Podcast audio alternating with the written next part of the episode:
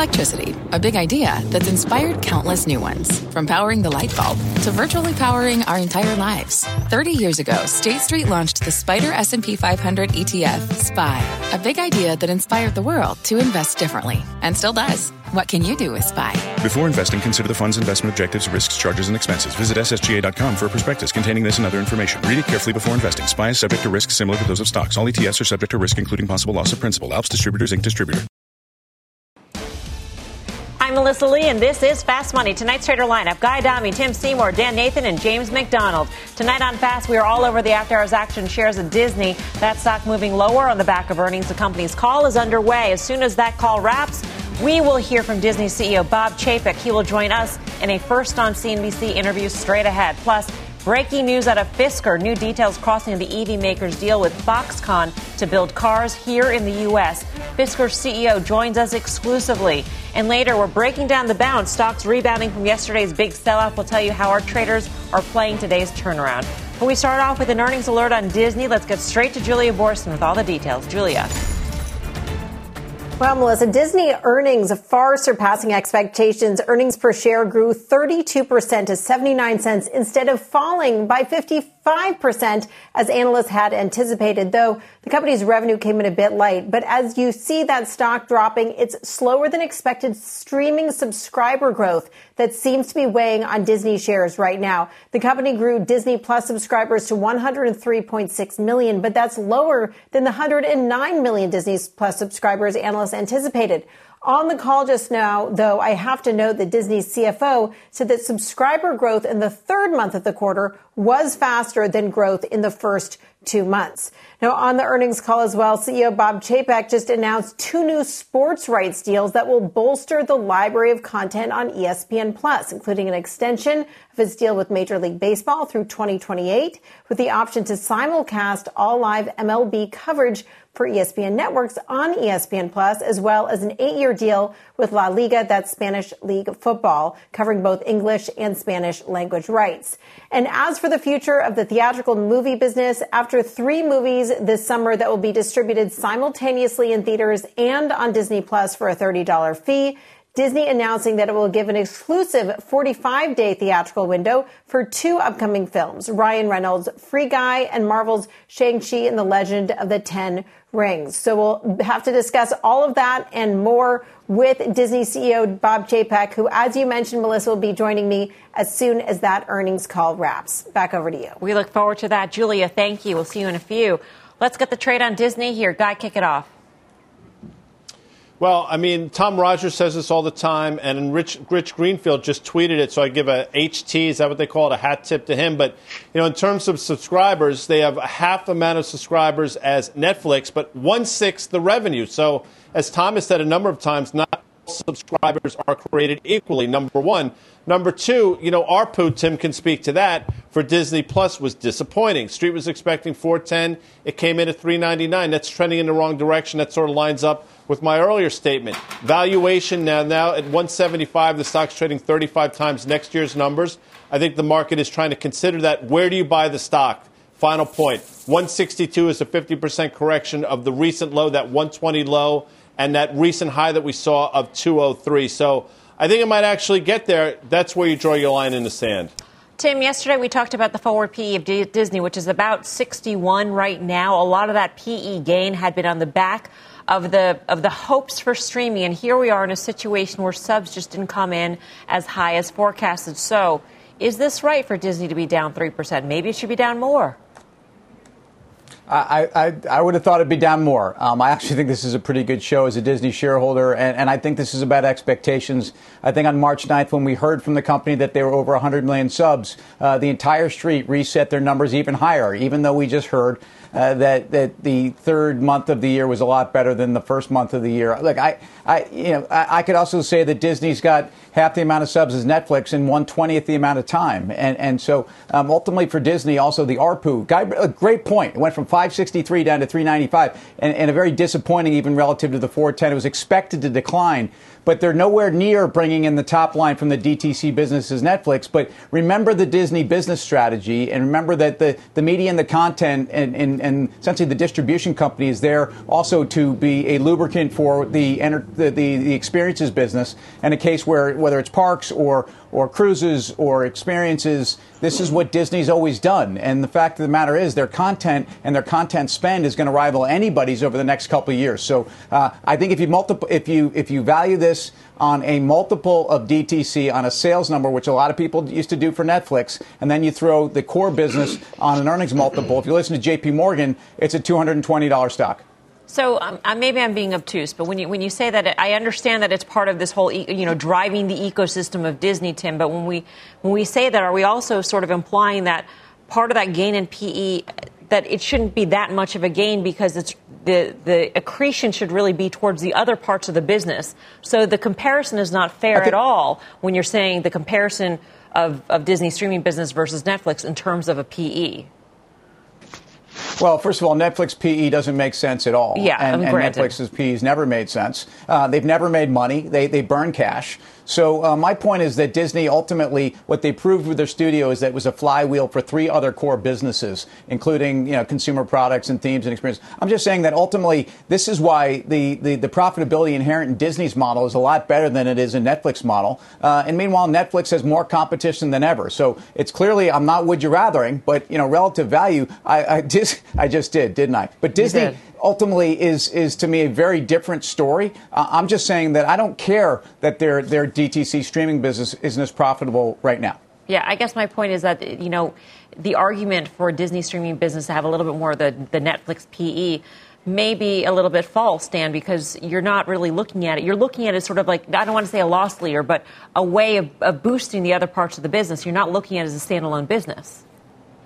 Well, you're not now because it isn't the main part of the business. That's why it's kind of apples to oranges. Yeah. We've been talking about Netflix versus Disney Plus for years, and it doesn't make a whole lot of sense. I think the way that Tim has laid out his bullish thesis for the last few years does make sense, and thinking about it from a flywheel. I would also add that, look at that Hulu did beat on the subs, and when you look at, I think Julia just told us, they renewed some sports deals. I think that live, deals, programming is really important for that Hulu property. And so to me, I think that should be beneficial. Listen, Guy kind of laid it out here. It broke out the prior high. Last year, Q1 was about 150 or so. It broke out that 150 to 160 range. It probably heads back there. Listen, just a few weeks ago, I was thinking when the stock was in the mid-180s that you'd have a push back on that kind of reopening trade towards that prior high at $200. And now it just feels like it's kind of in no man's land here. And I don't really think it's about PE. I think that sounds, I don't mean to sound obtuse. And I know on some shows or in some movies, I'll get you thrown in the hole for calling somebody obtuse here. It just feels like we've kind of crossed the Rubicon on valuations here. We didn't care on the way up, but we seem to care on the way down. And I know we're going to talk about some of these high valuation names later. So this one, should probably hang out in that 170 to 160 range, in my opinion, for the near term. What do you think, James? I love coming last because I get to borrow everybody else's points to make mine. Starting with Guy, the fib levels here, a 50% retracement from the recent range puts us at 161.5. In this market where valuations have been bonkers, energy for buying has been unabated, and every asset around the world is swelling up. You got to look at technical charts. We can't look at fundamentals. We can't look at historical references. We have to look at things referencing the environment. And in this environment, looking at the charts gives us some clues.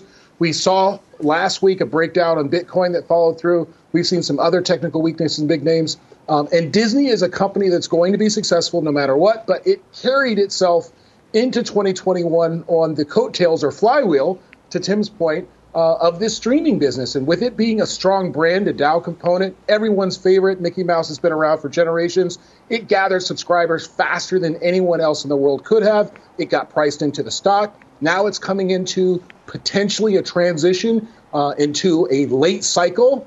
We all know my bear suit has been fried, but this is definitely late cycle. We have to assume Disney's going to get pressure with the rest of the market. Parks are opening. Netflix is there. The competition's there.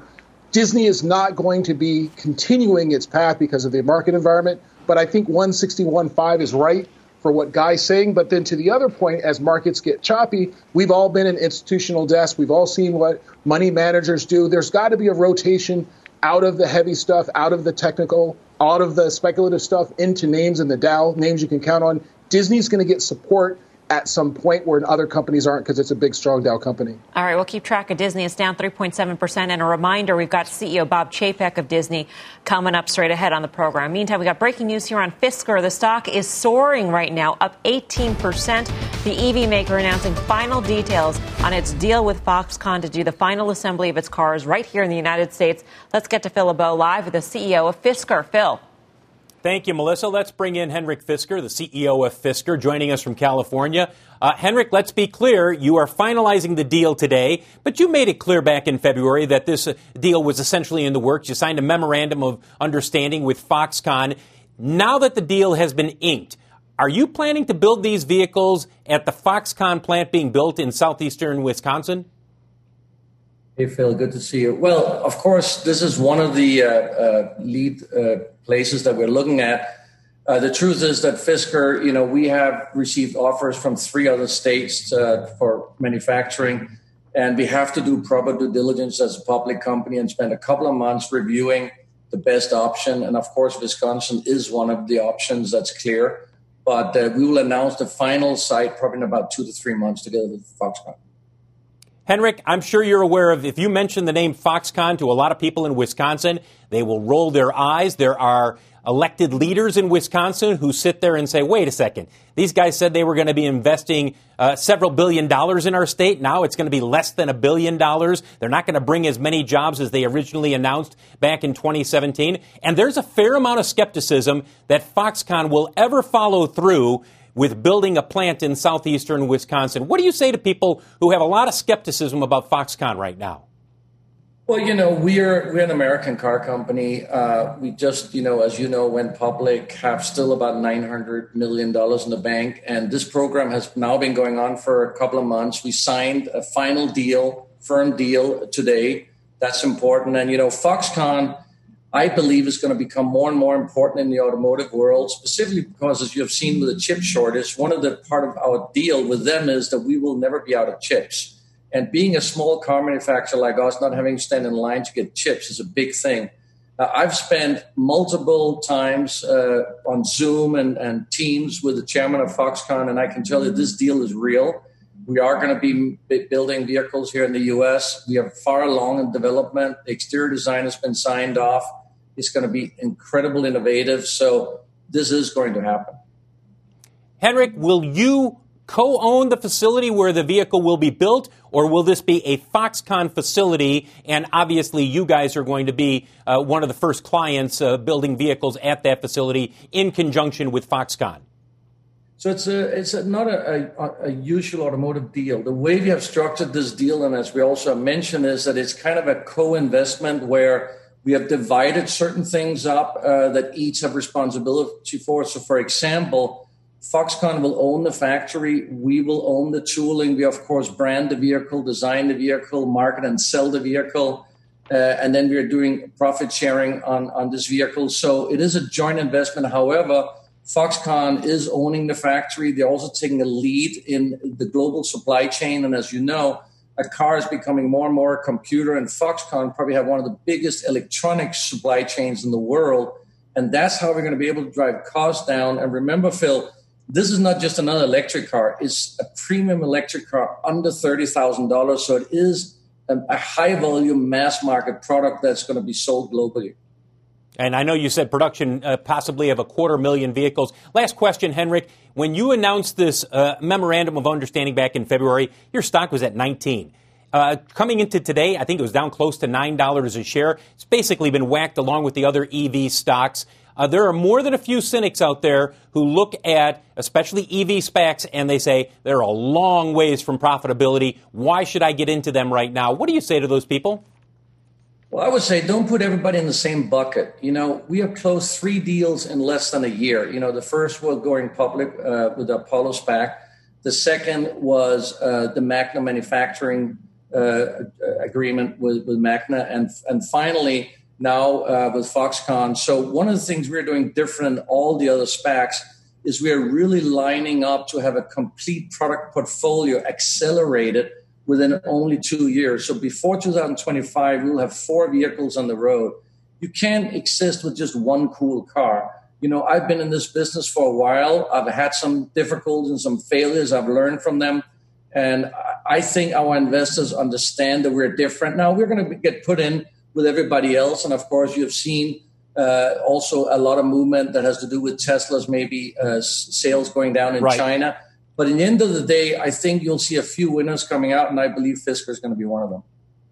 Henrik Fisker, the CEO of Fisker. Thank you, Henrik, for joining us from California on a day, Melissa, when they have finalized the agreement with Foxconn to build a vehicle here in the United States. Exact location remains to be seen, but no doubt you see from the reaction of the stock that investors are looking at this and saying, okay, let's see the next step between Fisker and Foxconn. Melissa? Yep. Phil, thank you. Phil Lebeau. We see the reaction of the stock in the after-hour session. It's interesting, Henrik Fisker had mentioned the time frame, and it seems like a very fast time frame to get a car out into the public and on the market, Guy. But at the same time, Goldman Sachs points out that by the time the Ocean all-electric SUV hits the market, there will be a dozen other all-electric SUVs specifically out there as competition. And Goldman downgraded the stock a few weeks ago, I think, to sell from hold, $10 price target. There's a lot to unravel here. First of all, they're supposed to report earnings on Monday, this coming Monday, the 17th. If I had been, you know, one of my questions would have been, wouldn't it have been cleaner just to announce everything at once? That's neither here nor there. With that said, major double bottom around that level that Phil talked about at $9 from the October low. And you just mentioned we were trading 32 at one point. I'm inclined, personally, to wait until see what they have to say at earnings and see how the stock trades.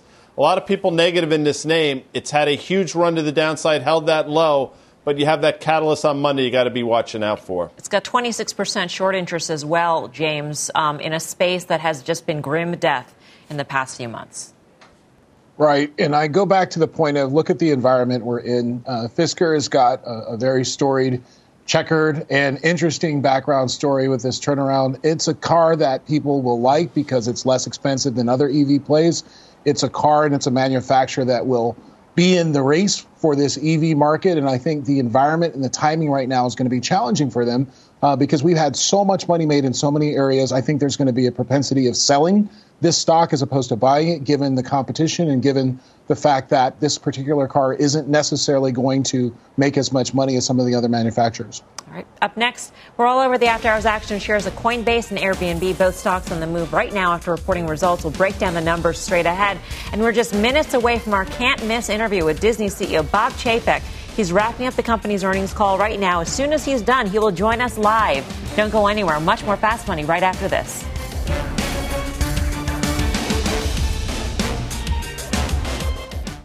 The spirit of performance defines Acura, and now it's electric. Introducing the all-electric ZDX, Acura's most powerful SUV yet. While what powers their cars may change, the energy that makes Acura never will. Crafted using the same formula that brought them electrified supercars and multiple IMSA championships, the ZDX has track-tested performance that packs an energy all its own. With a premium Bang & Olufsen sound system and up to 313-mile range on a single charge and a Type S variant with an estimated 500 horsepower, the ZDX is everything they said electric could never be. It was built with the driver in mind, just like Acura's been doing since the beginning. We could talk all day, but the only way to experience this electric performance is to drive it yourself. Unlock the energy and order yours at Acura.com. Wouldn't it be great to have all your investment and retirement accounts in one place? Yahoo Finance, our sponsor today, makes it easy. I use it to put my investment account and 401k accounts into one hub and get expert tips that help me confidently manage my money. For more than 25 years, Yahoo Finance has been the brand behind every great investor. Whether you're a seasoned investor or are looking for that extra guidance, Yahoo Finance gives you all the tools and data you need in one place. They're the #1 finance destination, producing a holistic look at the financial news cycle, including breaking news, original editorial perspectives, analyst ratings, independent research, customizable charts, and so much more. Securely link your brokerage accounts for a unified view of your wealth, including 401k and other investments. A comprehensive perspective is what sets apart great investors, and it's how Yahoo Finance ensures you have the insight to look at your wealth in its entirety. For comprehensive financial news and analysis, visit the brand behind every great investor, yahoofinance.com. The #1 financial destination, yahoofinance.com. That's yahoofinance.com.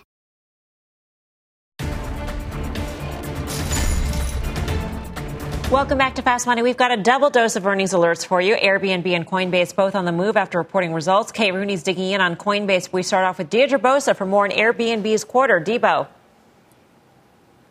Melissa, CEO Brian Chesky, he began the call not long ago acknowledging that COVID cases are still surging in places like India, but he went on to talk about the strong recovery they're seeing in other places like the United States and pointed out that the return of other travel segments will further boost its rebound, calling out urban and cross-border travel. Now, investors in the Q&A section, they're curious about supply, especially as competitors like Expedia spend big to win over hosts on their own platforms. Airbnb says that total active listings, they were flat quarter over quarter. Chesky just said that they're working on getting those numbers up by making it easier to onboard hosts and give them better tools and services. The big question, of course, is will it be enough for a hot vac summer? I will ask that of Chesky and many more questions when I speak to him fresh off the call in about 1 hour's time. Back to you. All right, Deirdre, thank you. Let's trade Airbnb.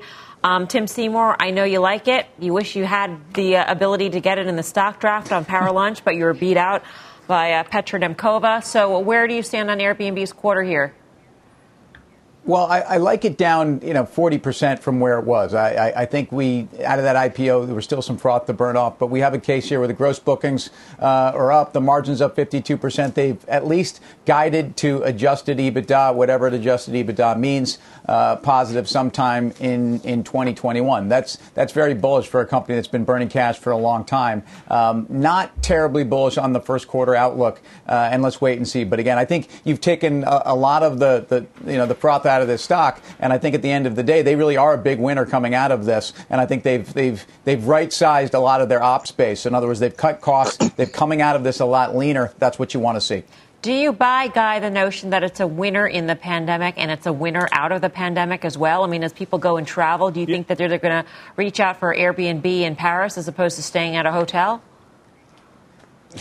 Just one example. I don't know. I'm not. I'm sophisticated enough to go to Paris. I mean, maybe I'll make it to Yonkers or something. Paris, we'll see. Texas, but no, I do think it could be. I think it could be a winner in both environments. It's interesting when this stock went public. I remember saying something quasi-negative about the name, and Deirdre called me up and explained to me why I was wrong, and she did it in a very intelligent way. And then 10 minutes later, Rick Heitzman did the same thing. So I'm a believer now in terms of the Airbnb story. Tim is right; it's traded really poorly.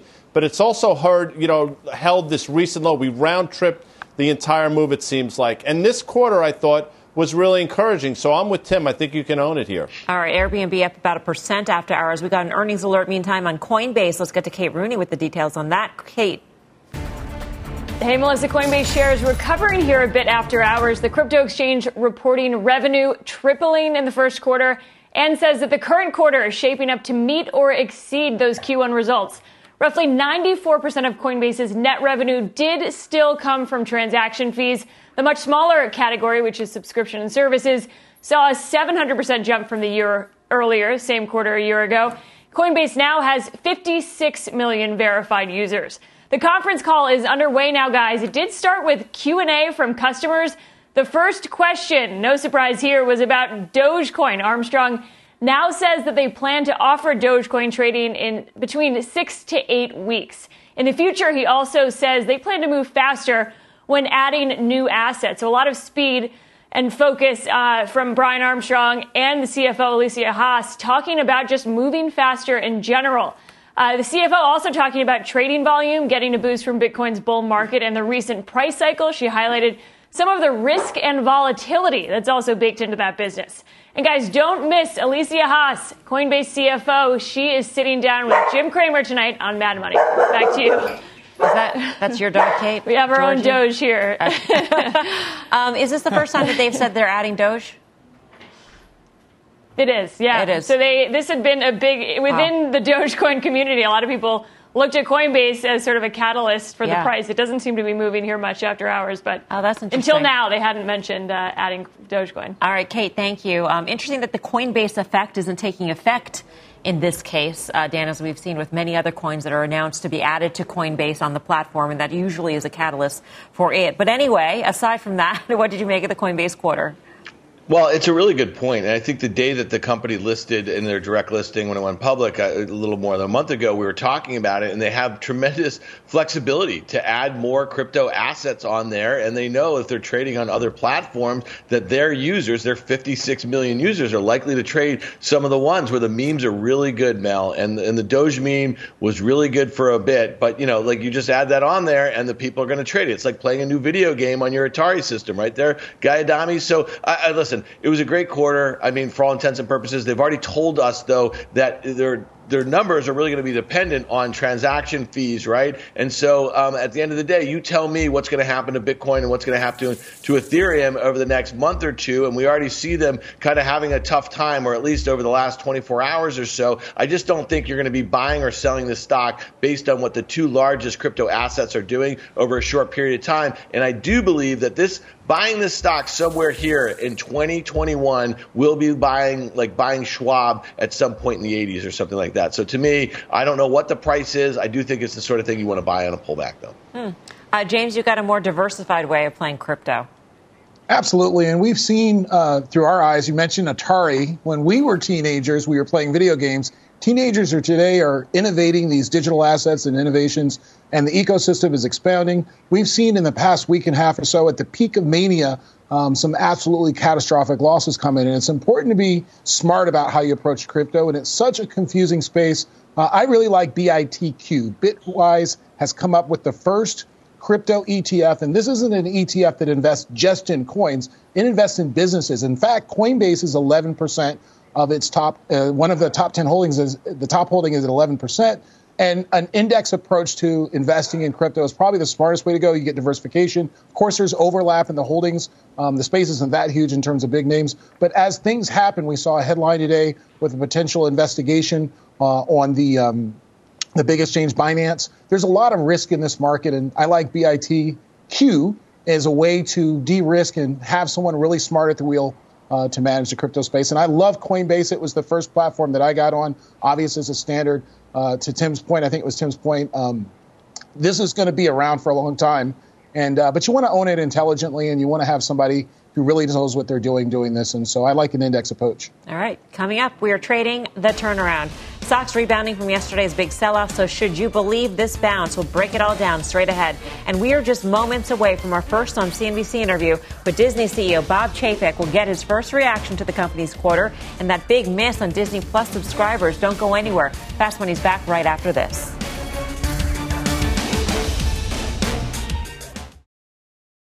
For more than a decade, Comcast has been committed to bridging the digital divide and connecting millions to affordable high-speed internet. But the barriers to get connected go well beyond affordability. Through Project Up, Comcast is committing $1 billion to reach millions with digital skills training, resources, and opportunities needed to succeed in a digital world. Project Up, building a future of unlimited possibilities. Learn more at comcast.com/projectup. Welcome back to Fast Money. Stocks staging a rebound today with the Dow jumping 1.3% for its best day since late March, but the gains were not enough to erase yesterday's losses. And the latest producer price data showed inflation is still a concern. So do you believe today's bounce? Is it possible that inflation was a big issue yesterday and not a big issue today when the CDC also relaxes masking guidelines, which would seem to me, Tim, to lead to an economy that could reopen much faster, to inflationary pressures developing much faster, et cetera. Markets don't care about that today.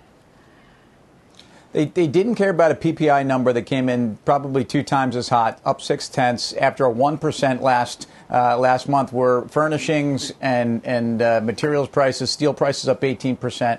So yeah, I mean, and yet bond yields, you saw the 10-year rally, 0.4%. So you actually had some relief in terms of the expectations on inflation. Go figure. What you didn't see was, despite the fact that the VIX fell 15-16%, was pressure was still on these high multiple stocks. Look at Square, look at Tesla, look at Palantir, look at some of the names that have been under a lot of pressure because of the multiples. And you saw gold rally, which to me does make sense. And we've been waiting for gold to kind of re-accelerate after what had already been a 10% rally. So, yeah, I think certainly the pressure that we've seen all week is alive and well, and the PPI reinforces this doesn't change overnight. In fact, we saw second derivative finished goods that are now higher, and that doesn't just unwind itself very quickly. Guy, yesterday your chart to watch was Amazon, and Amazon today underperformed technology.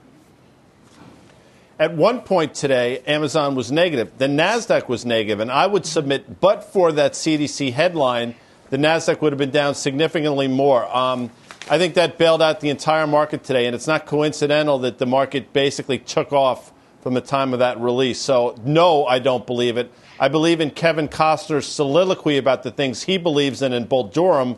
And I just want to say that you sort of let Dan slide by with that obtuse thing. Of course, he was speaking about the great Shawshank Redemption, the Stephen King book, and he was thinking about Andy Dufresne. When he said obtuse, he got thrown into solitary confinement, Mel. You should have gotten it right in his grill with that thing. If I had known, Guy, I would have gotten right in his grill, as you say. But I didn't, and I don't. So anyway, James, just quickly, your take on the market action. 2% moves in indexes are rare. They happen about 3% of all trading days, and we had 2% selling across the board yesterday. When that happens, there has to be some recovery. I think that's what happened today, recovery, but I think we're going to continue the downside going forward. Don't go anywhere. Up next, our can't-miss interview with Disney CEO Bob Chapek. We'll get his reaction to the company's quarter. He joined us after this quick break.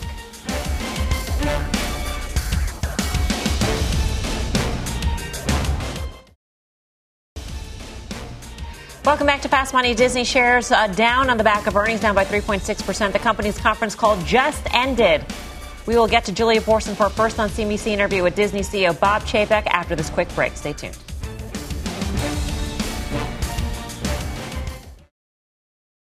Welcome back to Fast Money. Disney shares down 3.5% on the back of earnings. The company's conference call just ended. So let's get back to Julia Borson for a first on CNBC interview with Disney CEO Bob Chapek. Julia.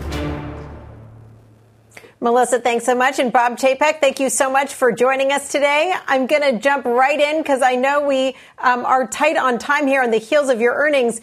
The stock is dropping on concerns about Disney+, those subscribers not growing as fast as many had anticipated. What are the trends you're seeing right now, both at the end of the quarter and into this current quarter that we're in? And how does that impact your outlook for Disney+? Well, our outlook continues to be 230 to 260 million households by the end of 24, consistent with the guidance that we gave last December. We've added 30 million new households to Disney Plus just in the first 6 months of the year. So we're extremely bullish. And in fact, this quarter's numbers were exactly as we projected internally.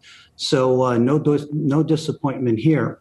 I think if you want to look at the actual rate of net adds, we've actually added more in the last month than we have in the prior 2 months in terms of households. So we see our net increases increasing.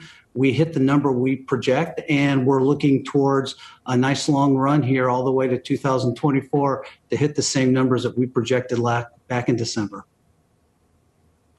Now looking, Bob, at ESPN+, you just announced 2 new sports rights deals and extension of those MLB rights through 2028. How important is it to have those streaming rights on ESPN+, and are you concerned that that might cannibalize your core pay TV business?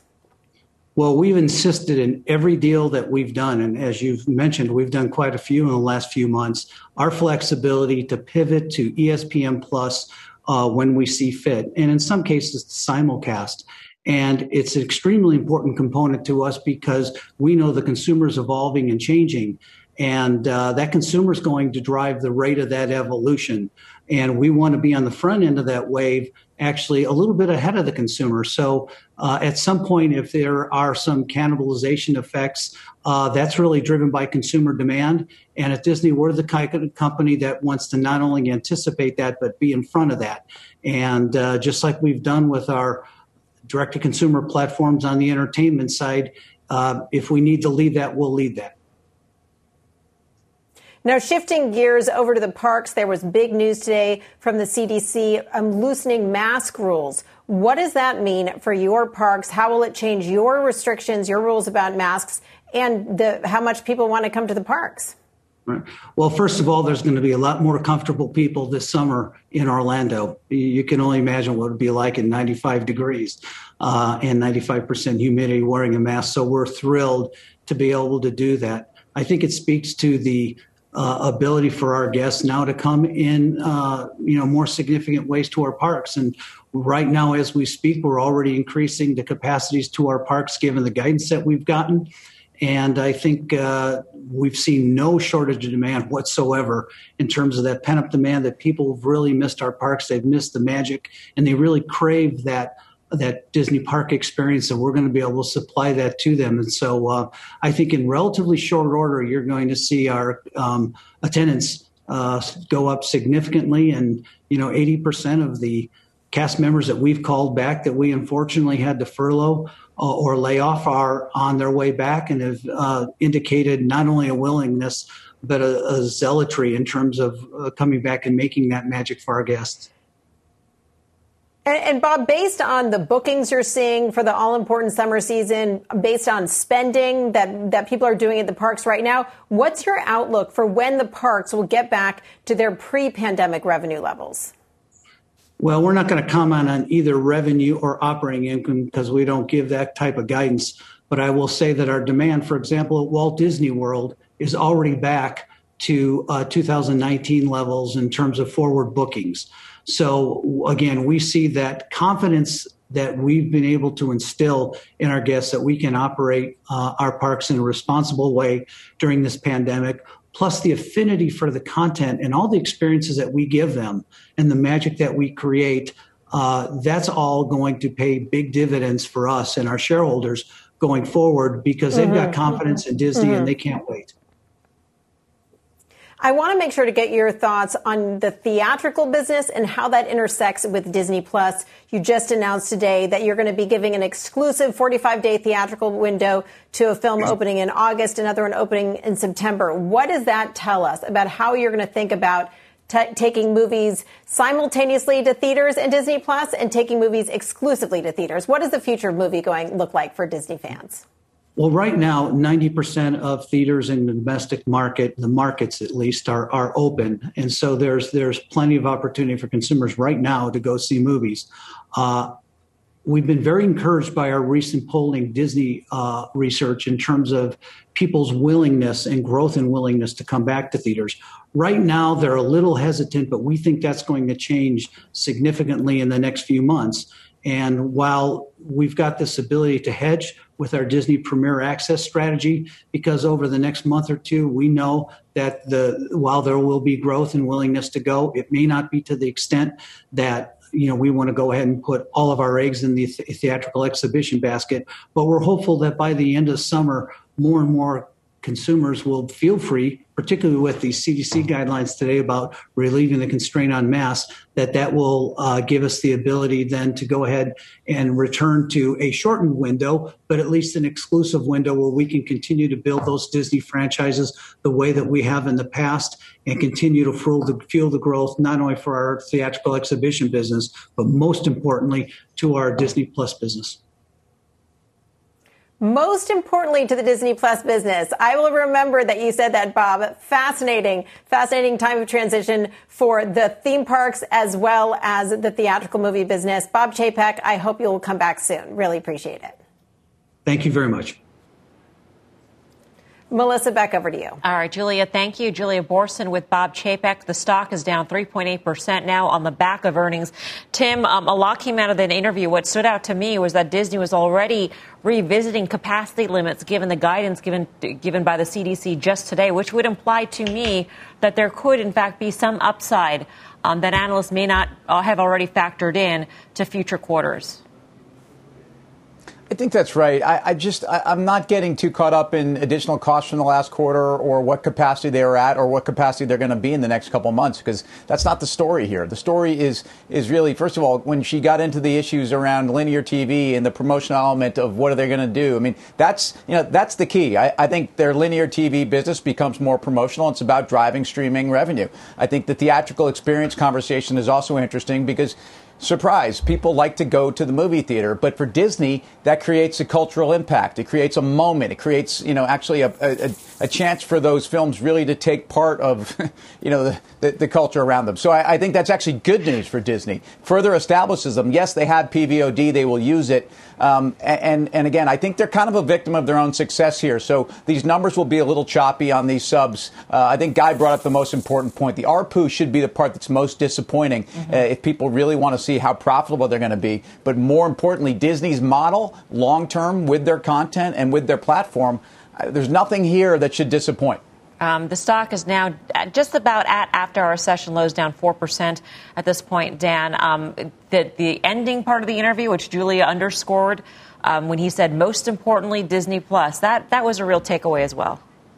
Yeah, no doubt. I mean, she's filed that one away. You know, it's interesting, though, Mel, when I look at the chart of this stock and I go back to early November and I look in December, there were two big gaps there. And both of those gaps were really about vaccines, right, and the rollout. So we can talk all we want about this digital transformation and the potential cannibalization of their networks business and all that sort of stuff. But this stock really got going late last year when the path became clearer about when they can open the parks and then the whole flywheel open cinemas, that sort of thing. So to me, I'm kind of with Tim in this one. I do think that it's likely to kind of come in. I don't think that people are going to be poking too many holes about valuations because, again, they're comps. It's kind of like apples to oranges here. And I think James made a really good point, too. At some point, at a price, maybe it's close to 160, then it is that kind of stalwarty sort of, Dow stock that people will come in and buy at that point.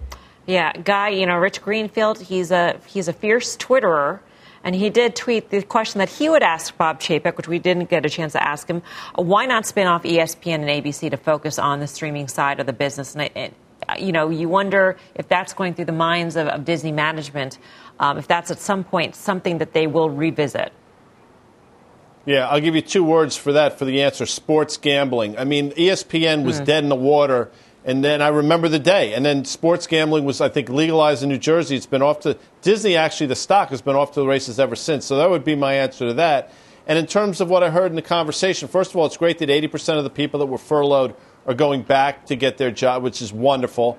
And the other thing I would have, you could have said, look, we understand to a certain point Disney Plus is a bit of a loss leader. Tom Rogers talks about it all the time, but we think it adds to the flywheel that Tim and Dan just spoke about as well. It all makes sense. I mean, I'm not suggesting it doesn't. My concern has been incorrectly valuation.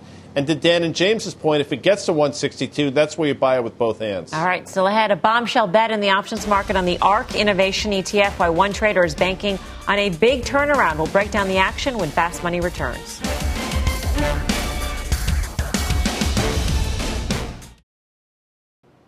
Welcome back to Fast Money. Check out the cues bouncing back today after yesterday's huge tech washout, but it wasn't all good news for tech. The ARK Innovation Fund was down another 2.5% today, and though it's down 8% in the past week, Tony Zhang spotted one trade in the options market that could be pointing to a huge turnaround. So, Tony, what did you see? Yeah, Melissa, as you said, it's been a pretty tough time for ARK investors, down almost 20% here in the last 3 weeks. But during this sell-off here, we have seen options trade very actively here today, almost 4 times the average daily volume traded just today, perhaps playing for a little bit of a bounce here next week. We saw a fairly unusual trade here, 4,000 contracts of a call spread risk reversal, which is a common strategy that we see, but what's uncommon about it is that it expires next Friday. This is expiring May 21st, the 85, 102, 109 call spread risk reversal. So the trader here sold the $85 puts to help finance paying for the 102, 109 call spread. So this is a trade that's going to risk just a little shy of $600,000 if ARK is between $85 and 102, but it pays a potential reward of up to $2.2 million if ARK rebounds and exceeds $109 by next Friday. So this is a fairly interesting way to play with a 4-to-1 risk-to-reward ratio of a very short-term bet that ARK is going to take a nice bounce here over the next week. I'll have to ask Dan Nathan, who goes by @riskreversal on Twitter, about this risk reversal. So, Dan, do you think this works out in this short time frame? It's a good spot. I think, you know, the worst case scenario for this trader is that the ETF is below 85, and not only do you lose that premium that you paid, but then you start losing below 85. You may say the likelihood of that happening with the ETF around 100 is not particularly great, but then when you see some of the holdings in this thing and you see that Tesla, the largest holding at over 10%, just broke that one-year uptrend from its March 2020 lows, below its 200-day moving average for the first time. There are tons of stocks in that ETF that look god awful. I mean, it went from, you know, this new innovation thing to changing the world to the island of misfit toys. And I'm not just beating up on it. There are a lot of great companies in there. The stocks just got overvalued. And now Cathie Wood has this vehicle where she has daily redemptions and some very volatile and very illiquid stocks. So to me, this is kind of big end of the pool sort of stuff if you're selling puts in a name like this, even short dated. Yeah, James, I'm guessing that this is not an ETF that you would recommend at all. I think what's missing with ARK is downside protection. We've got so many innovations out there in technology. There are innovations in finance as well. We've got a lot of ETFs now that offer downside protection. If there was downside protection in this ETF, it would be the perfect ETF to own because it's going to own the future. But we saw back in February also in a single week, $4 billion in redemptions. That's going to wreck a business of money management. And Cathie's brilliant at stock picking. She needs to be stock picking, not on TV. I think I just told on myself. But this is a great basket of holdings, but we're late cycle here, and there's going to be a ton of money that comes out of those holdings, to Dan's point, and there's going to be a ton of money that comes out of this ETF, and I'd like to see some risk hedging in this ETF. All right. Tony Zhang, thank you, and we'll see you tomorrow night for a full half hour of options action, 5:30 p.m. Eastern Time. Up next, we got your final trades.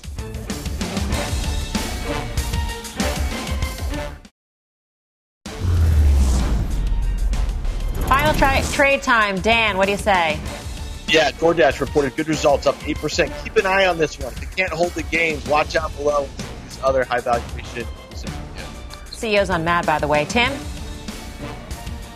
Another high multiple stock that's been punished, but I think around $40, DraftKings finds some support. Guy talked about sports betting, what it means for ESPN. How about DraftKings? James McDonald. Everybody in the world wants to know how to make money in crypto. It's a dangerous industry. Get an expert to do it for you. BITQ, brand new crypto ETF. Guy Dami. Eli Lilly, Melissa Lee. All right. Well, thank you. And thank you for watching Fast Money. We'll see you back here tomorrow at 5. Meantime, Mad Money with Jim Cramer starts right now.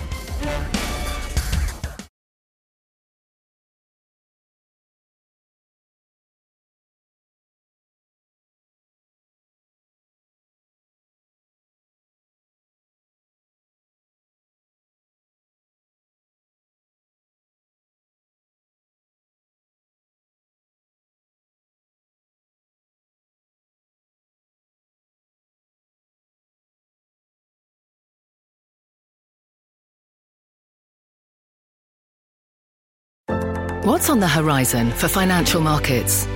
At PGIM, it's a question that over 1,400 investment professionals relentlessly research in pursuit of your long-term goals.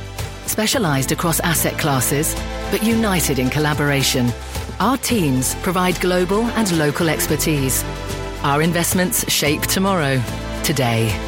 Pursue your tomorrow with PGIM, a leading global asset manager.